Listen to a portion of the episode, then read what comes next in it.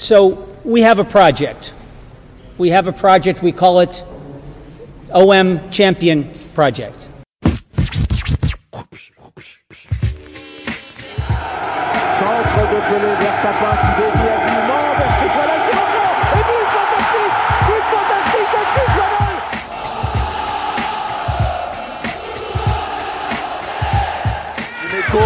Dans le paquet, il n'est pas signalé en jeu face à Joël Max et ça va être le but de Chris Wallel. But de Wallel,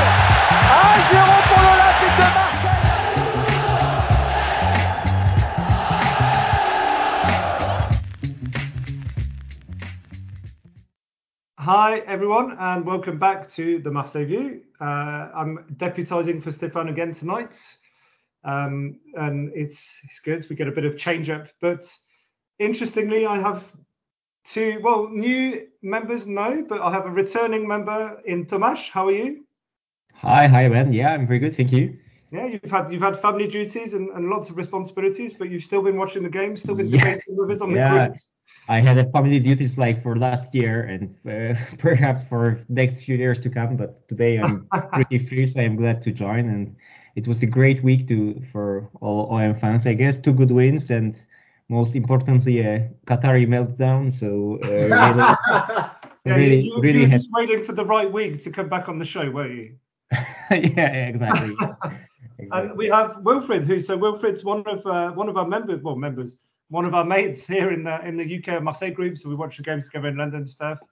But yeah, he's come round to watch the Champions League.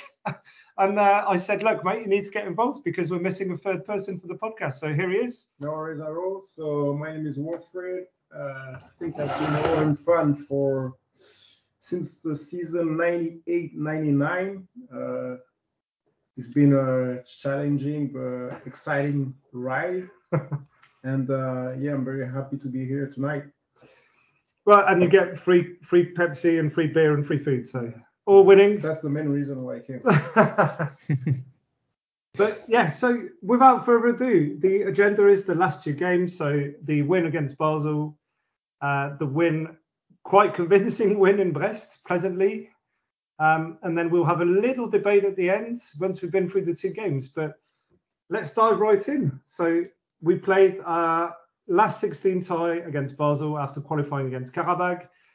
Interestingly enough, Basel were in the same group as Karabakh. They beat them home and away.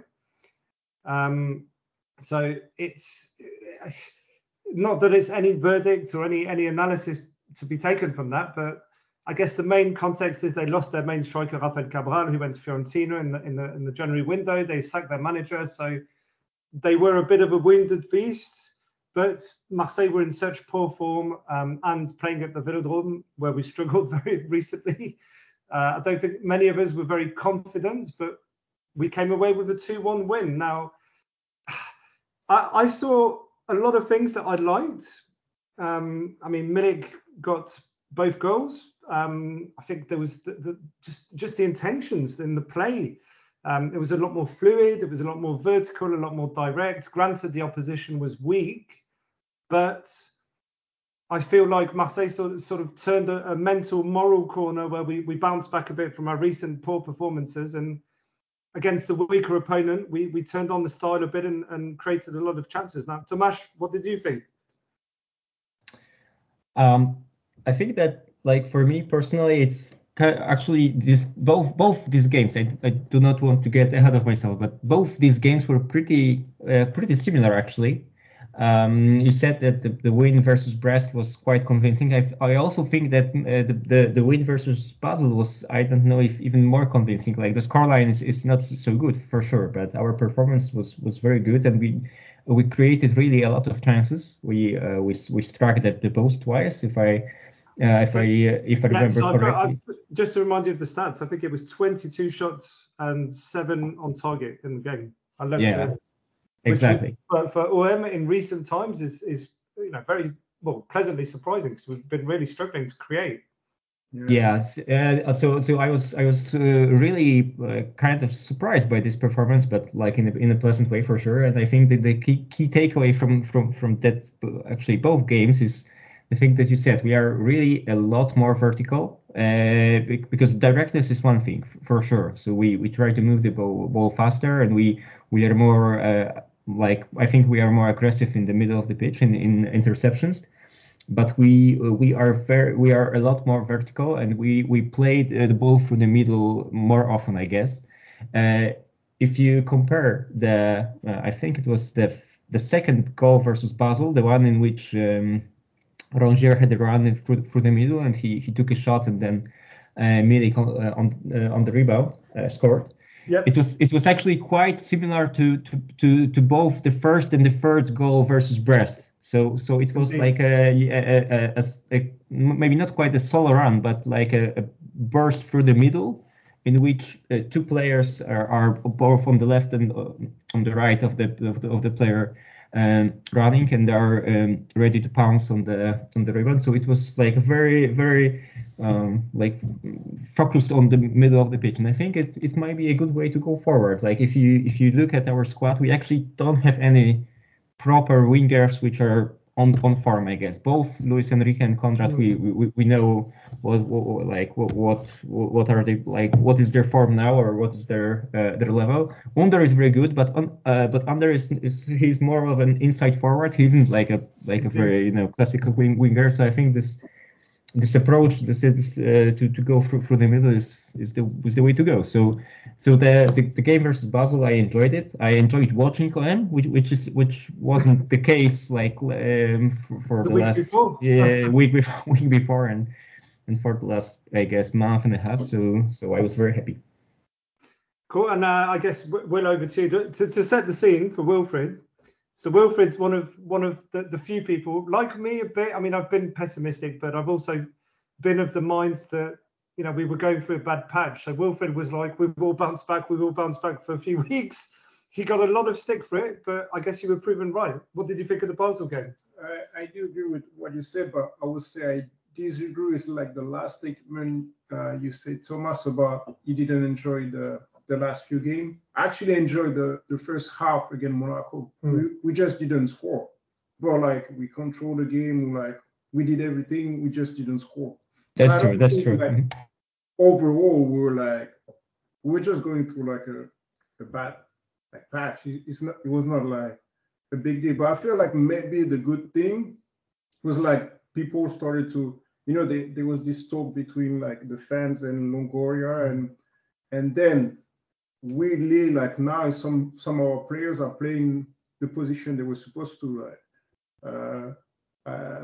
Players are not playing right wings when they're left back or whatever. Players are not actually playing where they're supposed to, and I feel there's a change. And as well as you said, maybe we're playing more forward as well. And I don't know if the reason, but maybe it had a little bit of impact where the coach were you need to put the player at the right position.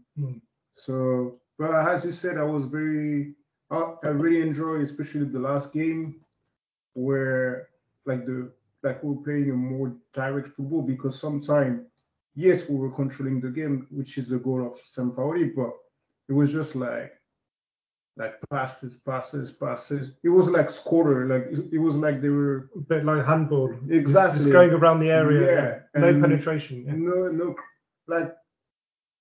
We were controlling the game, but it was very predictable. Everybody knew. And sometimes when they were on the counter, they were slowing down to start over. And I was no, you need to go forward. And I feel that's what's happening at the moment, and I really enjoy Harit against Brest. It was really bringing this pace and this energy that we were missing the last couple of weeks. But for Basel, so I mean, I agree with both of you guys. It was a lot more direct in the attentions. I just think that maybe you're right, Will. Maybe there was a chat. I mean, we know that Longoria met with the fans, but that was not out of the ordinary. He's been meeting with the fans very regularly. So you can imagine that they voiced discontent and stuff. But as he's always repeated, him and Sampaoli are communicating constantly. The channels are open. They've got a good relationship. Yeah, it would make sense that maybe Longoria, but also you would imagine some of the players, they just went, look, coach, you know, we've tried the style. We've been struggling recently. How about we play with a bit more freedom? And he made a few tweaks, certainly in some of the positions, I think, that were beneficial. But I think against Basel, what I noticed the most was, as you've both said, the verticality, but it was the transition play where the minute we got the ball back, we were looking forward straight away instead of playing the control game and passing it three times at the back. We were straight away looking for the man who's the furthest forward to then enable the runners, which Payet was doing effectively for a period of the game, but a lot of others were doing. Gendouzi was getting forward quite a lot. I mean, he had arguably one of the best chances of the game, which he scuffed a bit when the ball stayed stuck in his feet and he couldn't shoot and we didn't score. But yeah, it was just, you could tell from the start of the game that we looked a lot more confident, a lot more entrepreneurial than we have been going forward, and that was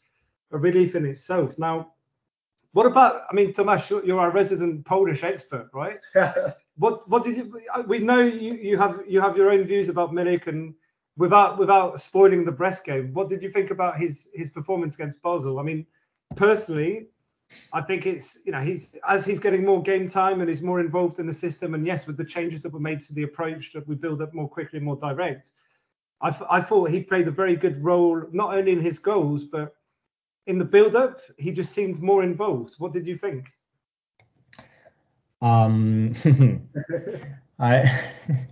It's really awkward for me to say because he scored two goals. He basically won us the game. I think it For sure, his penalty was great. That's one thing I can truly say. Like it was a very good penalty. I think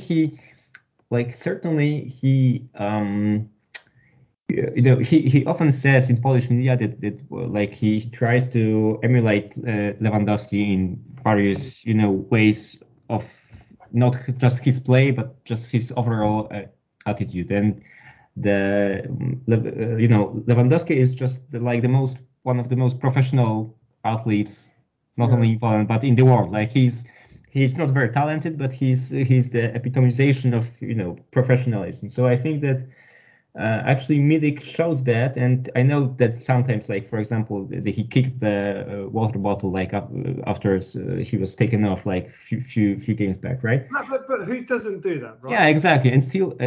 And still he actually tries to adapt to this system, which isn't made for him, but he tries, and it is very visible that he's playing he's more and more involved in the build up. He comes back. He looks for the ball. So I think it shows that he wants to be here and he wants to make it work, and that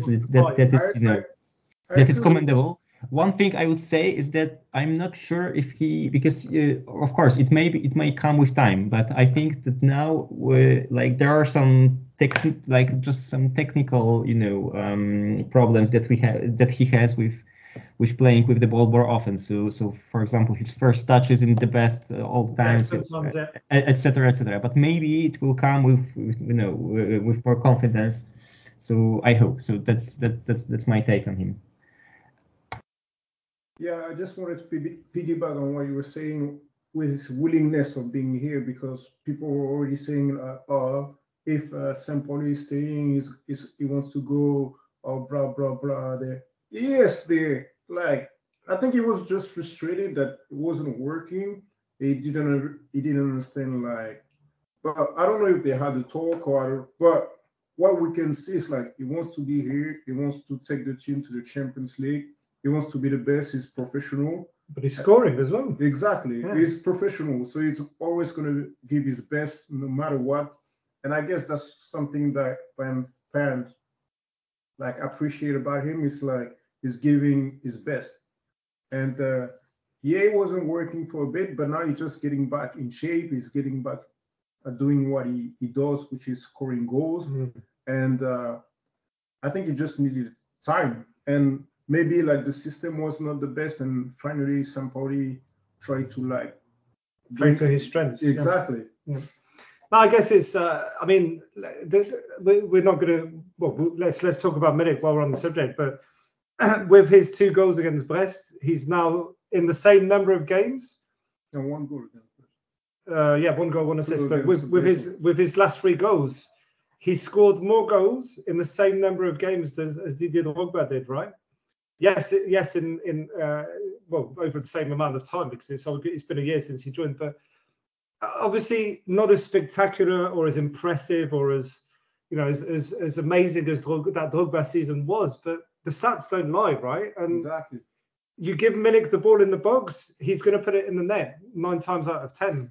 I guess the one thing I have been watching, and that's since the beginning of the season, you know, when you compare, I mean, in Liga, yes, he's had struggles, and I think the teams know how to defend the Sampaoli system, so they block him, they put 2 players on him, which means he's frustrated, and because his first touch, as you said, Tomasz, isn't necessarily the best, then he will get fouled out sometimes and miss controls. But if you look at his performances in Europe, where obviously it's a different style of opposition and you know, it's a competition, knockout competition. He's scored against all of our European opponents this season, and you sort of go, well, you know, even though we complain sometimes about his performances in Ligue 1, at the end of the day, he's a striker that scores for Marseille in the European Cup, and what do we want from Marseille is to perform well in European Cups when we're in them, and he's getting the goals. But his style, he just looks more confident and more involved in the European games. Do you guys agree? I agree definitely, and when we'll come to the Brest game, I think I have even more like warm words about his performance there. So let's hope he will be able to keep it up, and let's hope that his health will allow him to do that, because that was always one of the main concerns about Milik's performance. His injury records. Yeah, exactly. So I do agree with you, but the only thing as well we need to consider is like when you play in Ligue 1 and you in Marseille, like the team, they come in to defend. They're putting like 2 lines of 5. Why in Europa League or in Conference League, it's not exactly the same. So like the team, they're waiting for him. They have war against him. So obviously it's not going to be as easy to score goals, but he's been scoring goals, and some people will say, yeah, he was scoring like 3 against like 4th division team, but you still need to score this goal. Like if it was that easy, everybody would be scoring 3 goals against this team, but not everybody's doing it. So a goal is a goal. I guess, I mean, that's it on the Milik subject, but the conclusion is, regardless of the rumours, as you said, Will, regardless of certainly some of his technical limitations, the numbers don't lie. He's scoring goals. We seem to have tweaked the system a bit, where we're playing more to his strengths and less to Payet's. But I've got a lot to say on that after this. But it's just, look, we've had so many shit fucking strikers at Marseille over the last 10 years. So many. Are we really going to complain that we have one who's scoring, even though he's not perfect every game? His numbers are fucking amazing. So beggars can't be choosers, first of all, because I don't think many players wanted to come to him this time last year when it was Nasser Larguer and we were shit, and there was a clear mental breakdown after the shocking Champions League campaign and the shocking January we had and all of the incidents where Hero left and the Commanderie and all of that. So people need to take a chill pill and just appreciate, whilst we have Milik, whether he stays or goes, when we look back on this in 2 or 3 years, we'll probably go, fuck me, look at this guy. You could always rely on him certainly in the big games or the European games to get us a goal. The last thing I wanted to look at. I just wanted to like take note that it's like one step too far of enthusiasm for me personally. So I'm looking with optimism for the future. But when you look back at the first half of the season in Ligue 1, it was the numbers weren't there. Since the game versus Angers, he actually won the game versus Angers for us. Then he won the game versus Metz and had also a significant impact in the game versus Brest. So since then, he already actually provided 9 points basically for us. So that's the thing that we can all agree on, and let's look for the future with optimism.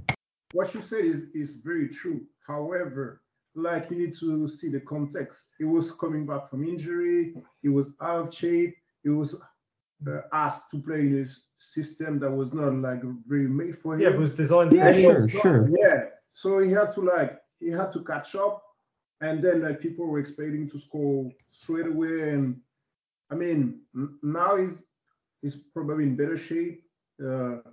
We switching the way we're playing.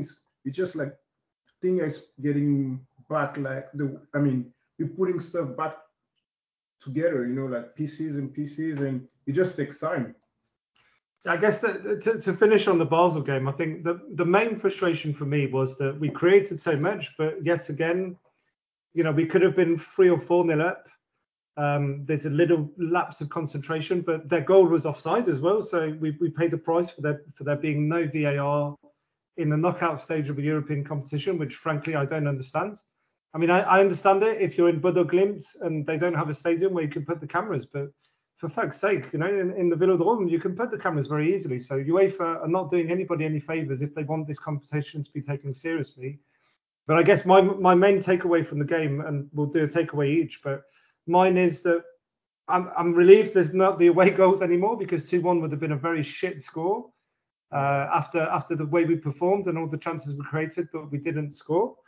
But at the same time, I really don't see a way back for Basel in the return leg this Thursday, because I just think we have too much for them. But my takeaway is that, yet again, for once we create chances, but we don't score enough, and we I don't know. There seems to be a lot of Rongier he's shooting more, but he's not effectively scoring. Gendouzi is the same, even though his stats are pretty good. They could be better, but maybe I think they will be next year when he's got more experience and more responsibilities in this team. But Tomasz, if you had a takeaway from that game, the main one, what would it be? I can go one step further with not only from the game but like the competition itself. I checked on the possible outcomes of all the games in this phase, so I think that we will go through, and then we have teams like Feyenoord and PSV from the Netherlands, Bodo-Glimt, Slavia Prague, I guess, Roma and Leicester, and probably Gent from potentially Belgium. Well, yeah. If they beat Leicester, yeah, so it could be an all French quarterfinal. I'm not sure if Rennes will make it. I think Leicester will see that through. But my main takeaway is that this is really a winnable competition for us, and I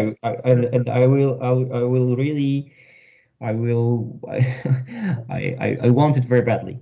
Let's say it like that. I think it. Oh man, I'm so glad you're on my page. I've been saying this for months, man. That I want. First of all, I want a trophy. But if we win a fucking European Cup in the year yet again where PSG have shat themselves, it's even more beautiful because. It's jamais les premiers yet again, and it's just Coupe de France would have been great. Don't get me wrong, but the European Cup is the European Cup, and it puts us back on the map. But I agree. I'm glad to say that. Will, do you have a takeaway? I agree, as you say, like it puts you back on the map because regardless of what people say, like the final is the final of a European Cup, so people gonna watch it or at least gonna hear about. If you win the French Cup. Nobody cares unless you live in France. But if you're in the Conference Cup, people are going to watch it and know who is the first winner. They will know. Yeah, and especially when it comes to trying to like sell players, just the visibility that it gives for imagine someone like Karetaka or players that are on the fringe or Konrad and all of that, suddenly their value goes up because they've got a European Cup on their CV, even though it's the shit one. It's still a trophy on their CV for young players. So that's, I guess, that wraps up the Basel game. But I'm glad that it's like the Europa Cup or the Europa League. Yeah. Everybody was like, "What the fuck is this cup?" But Man United won it, Chelsea won it. Yep. Now, like big club won that cup. So, yeah, a European Cup is a European Cup. Yeah, but a cup is a cup, but it's a European one for OM in this context where PSG, just to remind everybody that they yet again shat themselves. It's even more special if we can do a good run in this cup and get to the final and hopefully win it. But yeah, the European Cup in Marseille is part of our DNA, right? So when we're in the European Cup, I don't care. I want us to play the best we can, and if we can get to a final, then you know that's win it. Not just but there's some of our best memories. I'm sure all of us here are, you know, even though we lost them, was the 1997 UEFA Cup final, the Drogba year where we went to the UEFA Cup final again, and the Europa League final 4 years ago with Garcia and Ocampos and Payet and Gustavo. You know? As well. Yeah. We lost all these finals against better teams, but everybody in Europe was talking about Marseille again. The semi-final in Boulogne was... Let's not go there. That was very, very stressful. But on to the next game then. So we were back to Ligue 1 duties on Sunday. So we're playing Brest away. Brest beat us at the Vélodrome in December. We were 1-0 up after a Gerson goal as well, funny enough. So he scored the first one on Sunday too. And then we just didn't score the second, and then Brest just did the classic Vélodrome performance where they sat deep and they got an equaliser after half-time and then another winner pretty late. But I was optimistic-ish because we were playing away, but at the same time, it's always a difficult game against these guys. And, you know, the fact that we scored quickly was I think, reassured everybody. So we were missing Payet because he wasn't in the group because apparently he's got a very small injury. They didn't want to take the risk. I think he'll be back for Nice, and he's suspended on Thursday anyway. So I was quite curious before the game about the lineup. Now, Harit, it's not that I'm not a fan, but I just feel like, yes, he's not necessarily been given the game time to prove himself and stuff, but I also feel like he's one of those that maybe, because he inevitably realised that he didn't necessarily fight and tried to prove himself to get his place in the starting 11, but he put in a hell of a game. He was man of the match, and I guess just overall we won the game 4-1. You know, we were 2-0 up, then 3-0 up, and then Brest come back and score one. But you know, all three of those goals were just really good build-up. You know, it was very vertical, back in the continuation of what we saw against Basel. Then Brest get a goal back, but we go on and score a fourth. And I guess it's just in terms of the performance. Tomasz, did you feel like it was a building on the Basel performance? Definitely. Like step forward again. Definitely. I think that like all the things that we said about the Basel game, we actually repeated them in the game versus Brest, which isn't an obvious thing under Sampaoli, so I was very glad about that. For me, it was a game that had like kind of, I guess, surprising heroes. I think because Harit is one player, and I think we have to admire his performance because it was like we have to admire his mentality, right? Yeah, and he comes in and plays like that.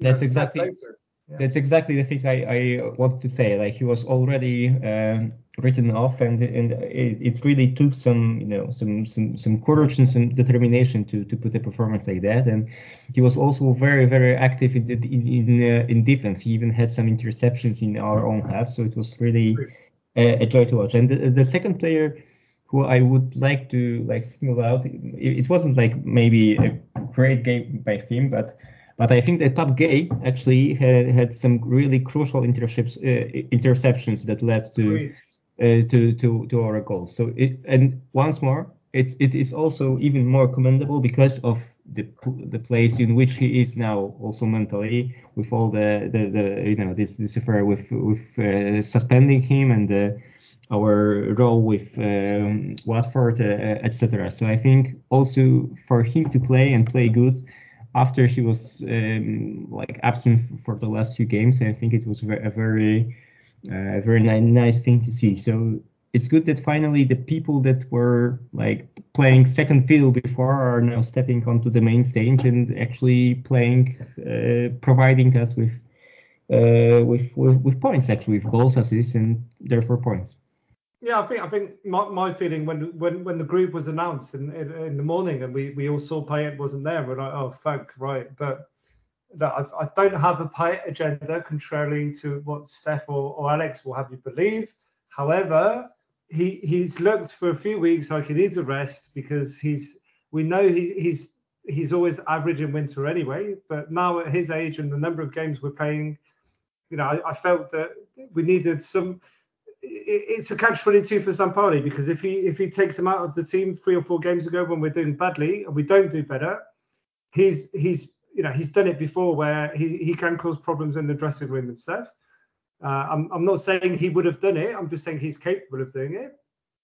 But it seems like it's been lucky timing where, you know, the question was when we saw that squad on Sunday, well, for me, was who is going to step up? Because we need now, in Payet's absence, and I very pleasantly surprised it was Harit, but it was like, right, now Gendouzi needs to step up. Now Gerson needs to step up. Now Milik needs to step up.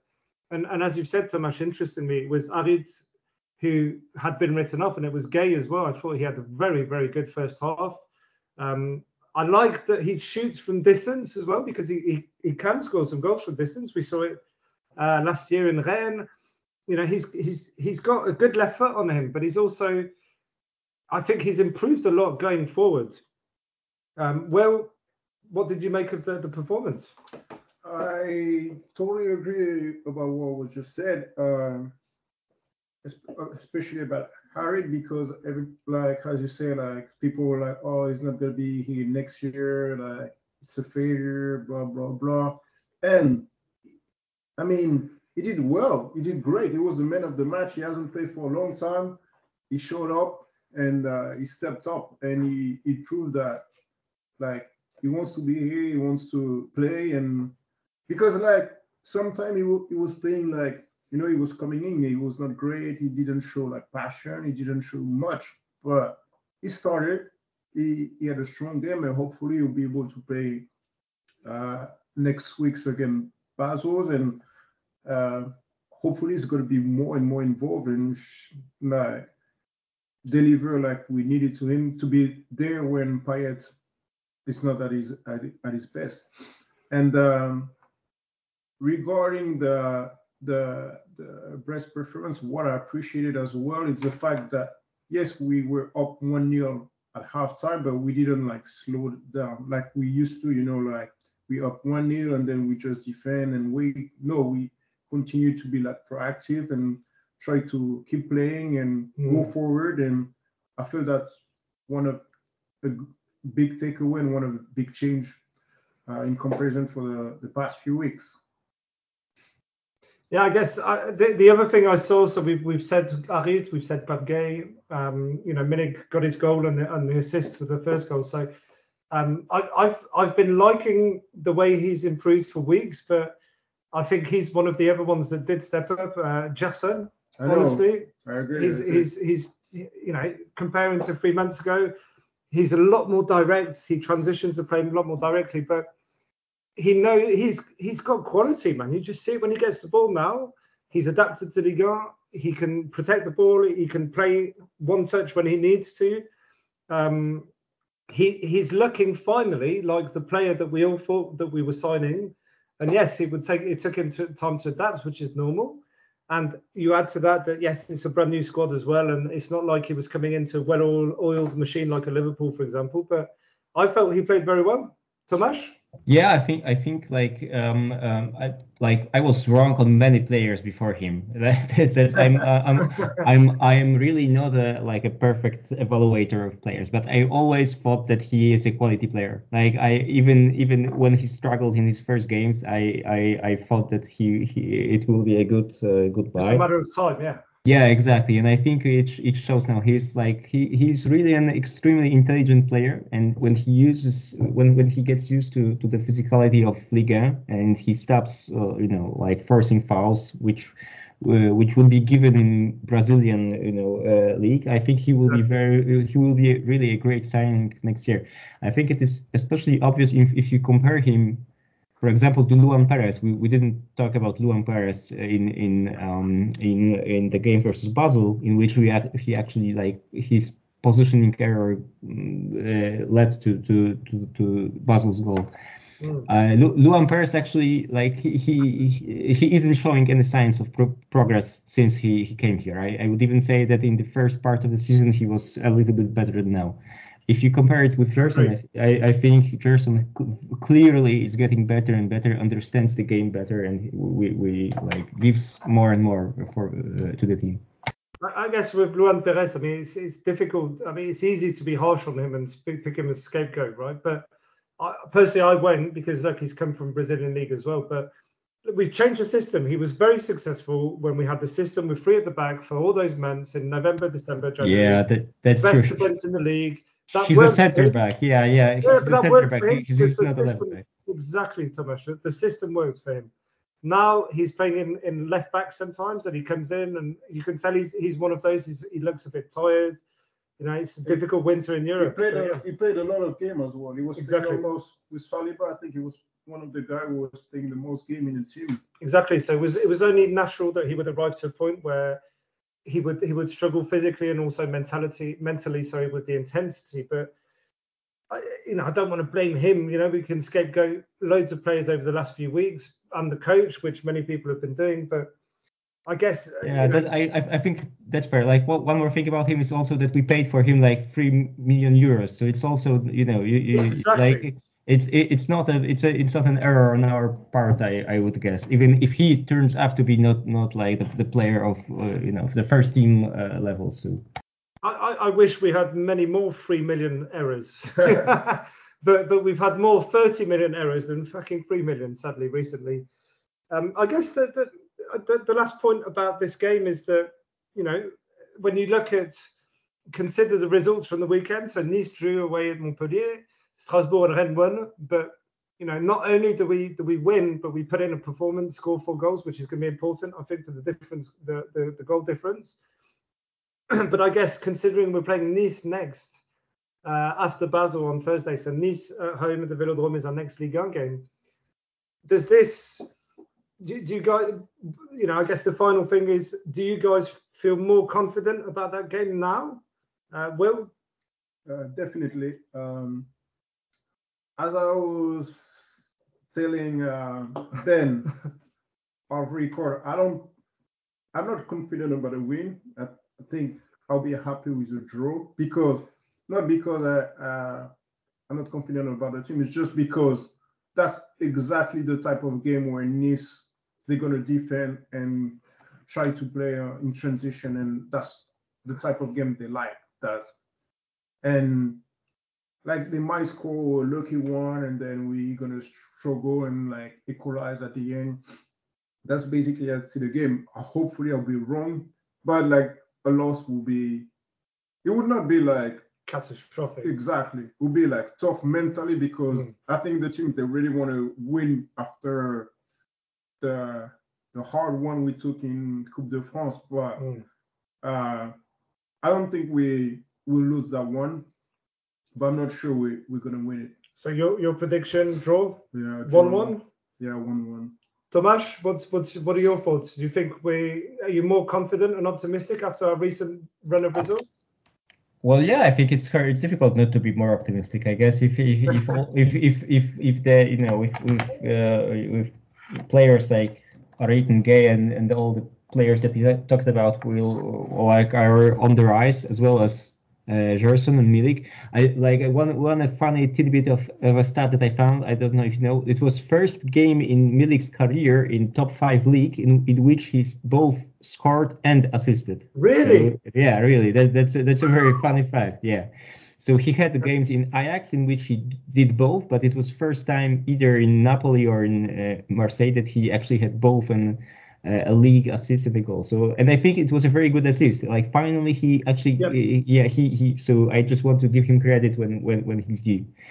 So you can put it often. So yeah, exactly. So as for the next game, I think we like a draw wouldn't be a bad result for me as well. I agree definitely with Will. I think it is possible to win that game if we will able to sort out our like defending in wide areas, because Lirola in the Brest game was like, oh my god, I loved this player really last season. I do not have idea what happened to him. Is it fitness? Is it mentality? What happened to him? But he was really, really atrocious, and I think he knows it. Everyone knows it. So it's like a tough situation for him. He was a fan favorite, and now what? So I think if we will, Lirola, You know what's funny? So one of my very good friends is Fiorentina's fan, and he was like, yeah, when he arrived, it was very good, blah, blah, blah, and then he just disappeared, and I don't know. Hopefully. Oh, really? That's interesting. Yeah, the parallels are there, sadly. Yeah. That's interesting. So I think if we will sort out like defending, like left back and right back, I think we have a chance, because Nice are very strong on the counter and in on the wing. So I think if we will have plan how to defend there, I think we have a shot at winning this game. So, but what's your prediction then? I would say 0-0. Okay, I'm going to go with a draw. I'm going to follow Will, because I agree with him that Nice are going to make it very difficult for us. Their plan is obviously going to... They want us to fall back into our trap that we did against Monaco and Lille earlier, a few months ago, where they leave us the ball and they know exactly how to hurt us on the counter. So that's going to be their strategy for sure. And Galtier has been doing that against every team in Ligue 1 almost, and he's been very successful so far. So I predict 1-1-2. I guess the last question before we move on to sort of a mini debate, it's more of a stock take after this, but I touched on it briefly. Payet was not there on Sunday.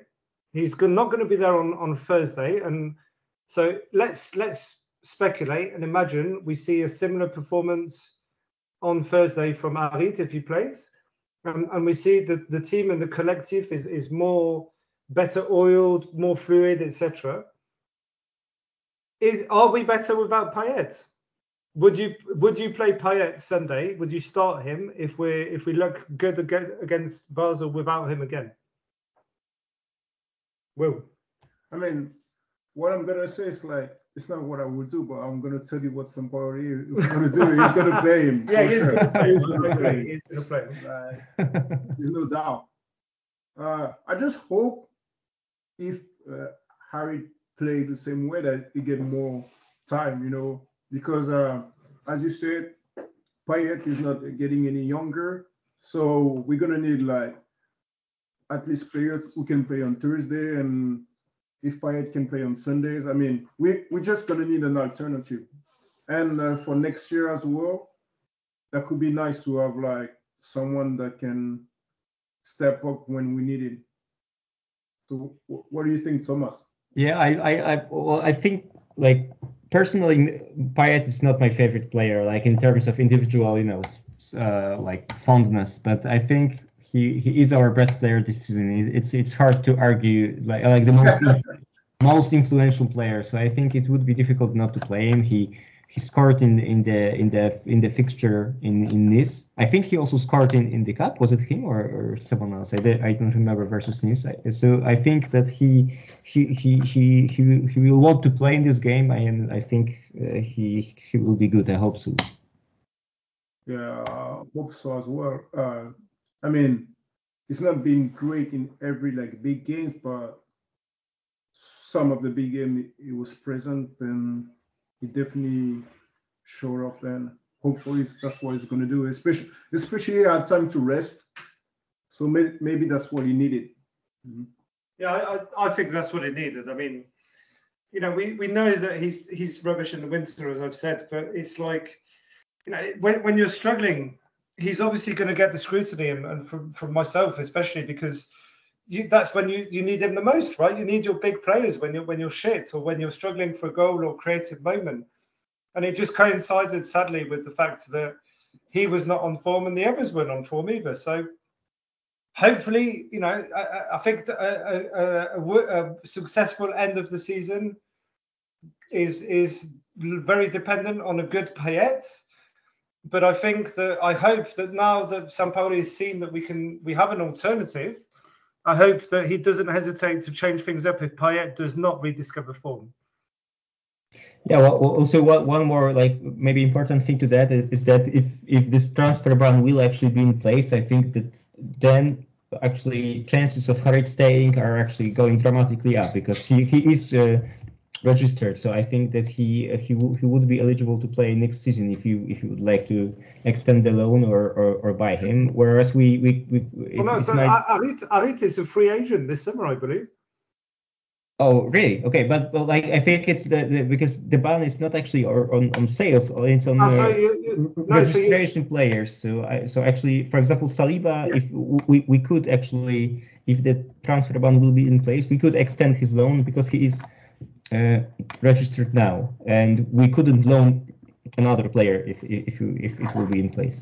Yeah, so logically, what was when the last two times? The last two times that this happened was Manchester City and Chelsea. And the minute they appeal, they basically to not. I think it's quite logical the way they did it was, well, you've appealed, so what we're going to do is we're going to let you have one last transfer window, and then we're going to do it properly and judge you. And then after that, if you get found guilty, you're banned for the next two. Right? For me, that would make the most sense because imagine. We appeal. Imagine they ban us before this summer and then we win the appeal. Well, we've been fucked twice because we've not been able to buy or register any players during the summer. So it's nonsensical. I think we will have this last transfer window. Then it will be September. Then there'll be the judgment. And then I predict we'll get banned. But oh, you think so? I think that I don't see how we can't get banned. He obviously had the contract. We knew that.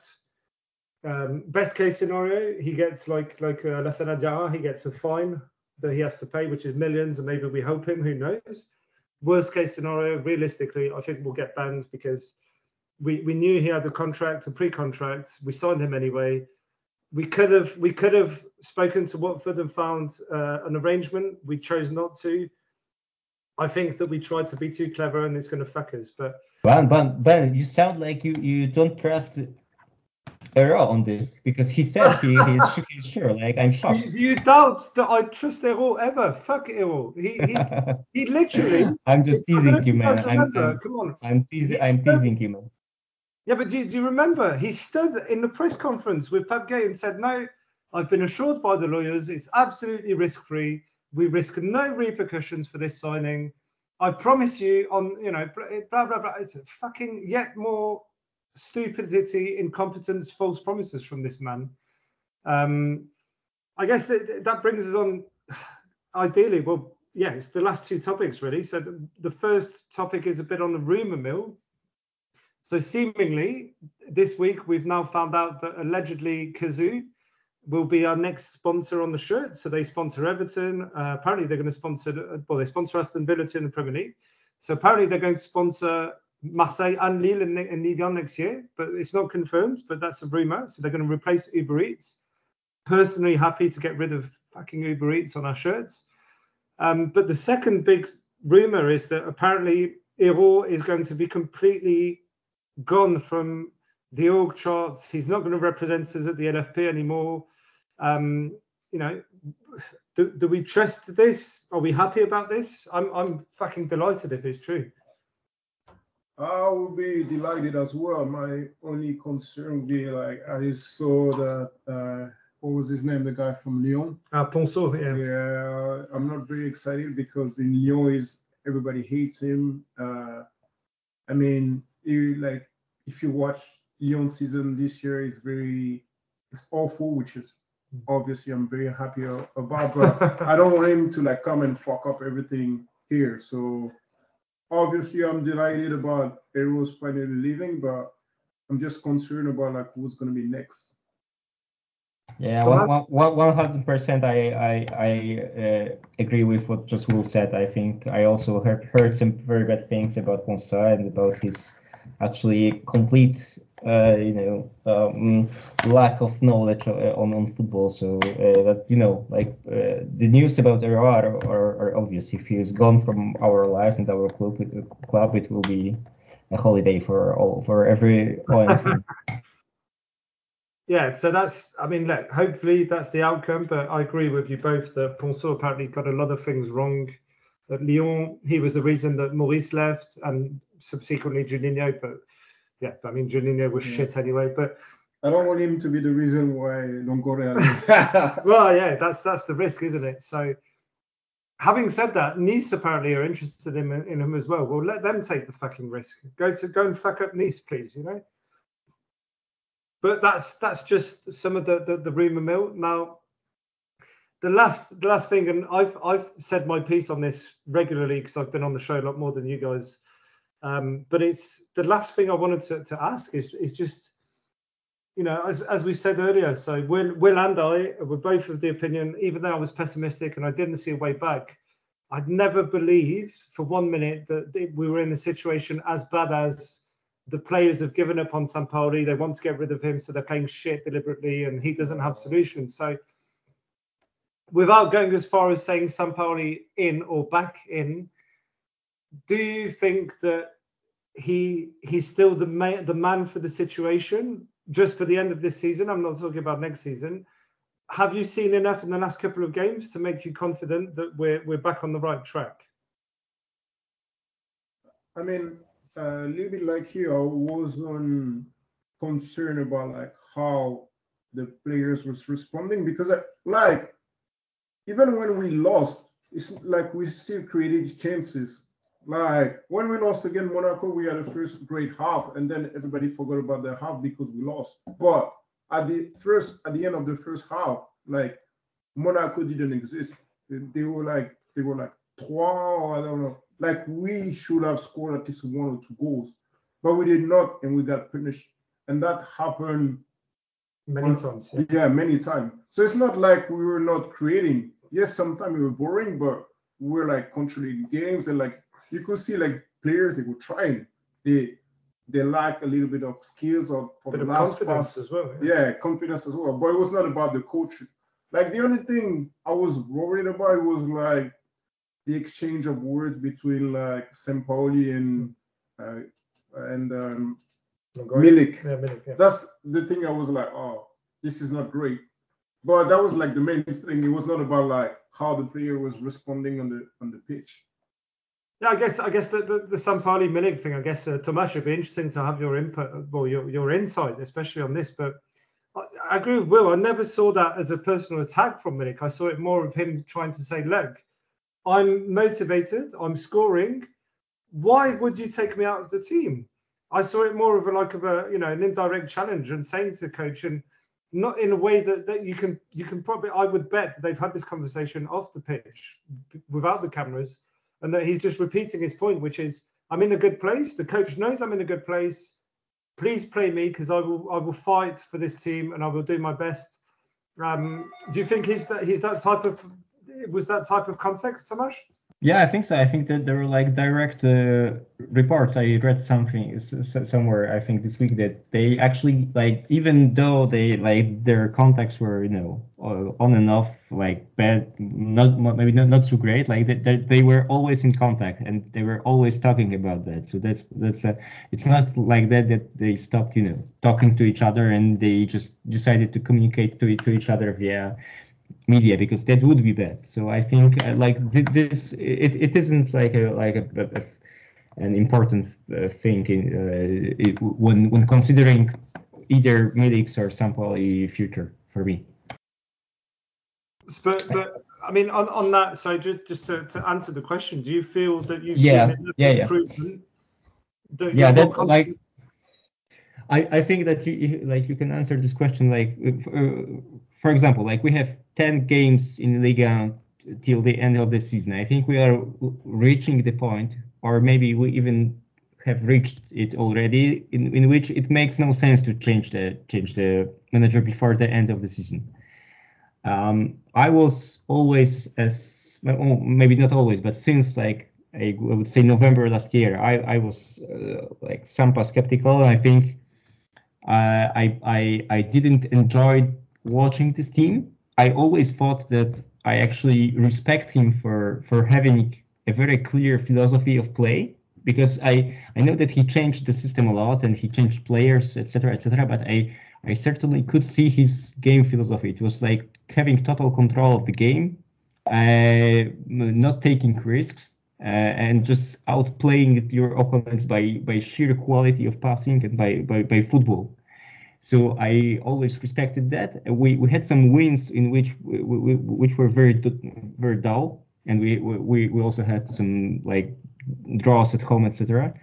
But it was always in the same vein. So I then my stance was that like either it doesn't matter actually if we are winning or we are losing. It is not OM that I want to watch, and it is not the type of play that I want to my team to play.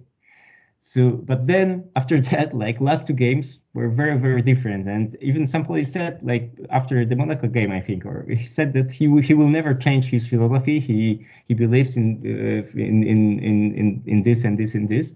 But then after that, like the last two games, I think we all agreed that they were visibly different. I'm not sure what happened, if he botched or did players like actually had the talk with him, but what we are seeing clearly like a different approach to the game, not even in terms of score lines. So that makes me actually more positive, and I think that maybe he isn't Bielsa. He is able to adapt and to change actually what he wants to do. So I'm cautiously optimistic now, but I think the next two games will be crucial. Like if we manage to advance to the quarterfinal, and then if we'll get a good result versus Nice, I think it will be a good omen. Yeah, it would have mean some maybe rebounders, I guess. I mean, yeah, he's not Bielsa. I think that's the key takeaway for me from you, but also from many people, where. Because I think a lot of people, he was mislabeled and missold to people as Bielsa's disciple and stuff. And we see elements of the Bielsa system and the Bielsa approach, But I agree, he's the more sort of pragmatic version of Bielsa that won't die by his system. We've seen him change. He's changed the system from 4-2-3-1 to 4-4-2 to 4-5-1. He's tried a lot of things. He's tried too many different lineups, arguably, but he's always tried to react, and he's always tried to find a positive solution. And we've gone through a rough patch, but go ahead. And people are out there and saying, yes, we wanted to play like we played at the beginning of the season. But the thing is, like, if you play that way and you keep losing, people will not be out there being like, yeah, we are fun. Because if you keep losing, then like players are losing confidence. And then like the fans are starting to be like, the coach needs to go. But now we're third or second. Yes, it's not as exciting, but it's as you say, it's effective. It's more sustainable. I guess as well. I mean, look, I hate to be the stats guy, but he's got 71 points since he's been at OM. The only team that's done better is PSG with 86, I believe. So, no other coach or team in Ligue 1 has outperformed him from a points quantity point of view. It's not the be all and end all, agreed, but it does go some way to showing that there is a method to the madness. Sure, but I still think that we can differ in this, because I think it's beautiful about football that different people actually see different things in football, and actually different things attract them. I like if my team would win every game by a scoreline of 1-0 and a very pragmatic, risk-averse way, and would win championship, surely I would be happy, but it wouldn't be like so fulfilling for me. Like points are important, but for me personally, they are not the most important thing for which I decide to devote time of my life each week or twice a week for. So, but that's just my take, and I'm glad that maybe our philosophy changes, because it's not only about, because you said about formation, yeah. I think it's not only it's not the case of formation. It's case of mentality. I think it was the game versus Monaco in which Gendouzi actually got the ball on the left wing and actually decided to to pass it back, due to which prompted like very very loud boos from the Vélodrome, rightly so. In the games versus Basel and versus Brest, he was very crisp and he was very like he took the ball, and the first thing he wanted to do was to pass the ball forward. So I think it's a change of mentality. It surely formation is one thing, but the mentality is something else. And I'm glad that this change is happening. To be fully honest, like even if I've always been supporting of Sampaoli, but more about not like a blind like fan, more about like we need to wait and we need to see. And the season is long. It's like, it's made up like high and lows. The only thing that was very annoying me is the thing you just said about, when you can play in transition and the players were like stopping and like playing back. And it was just like, they were like, it was very scorer. It was like kids be like, oh, we need to play the ball left and right and center. And like, if we don't do it that way, then let's start again. And that's the thing that was like made it like so predictable and annoying, because it's just, we've seen it before. Just like play more freely, more forward, faster, and I agree with what you just said.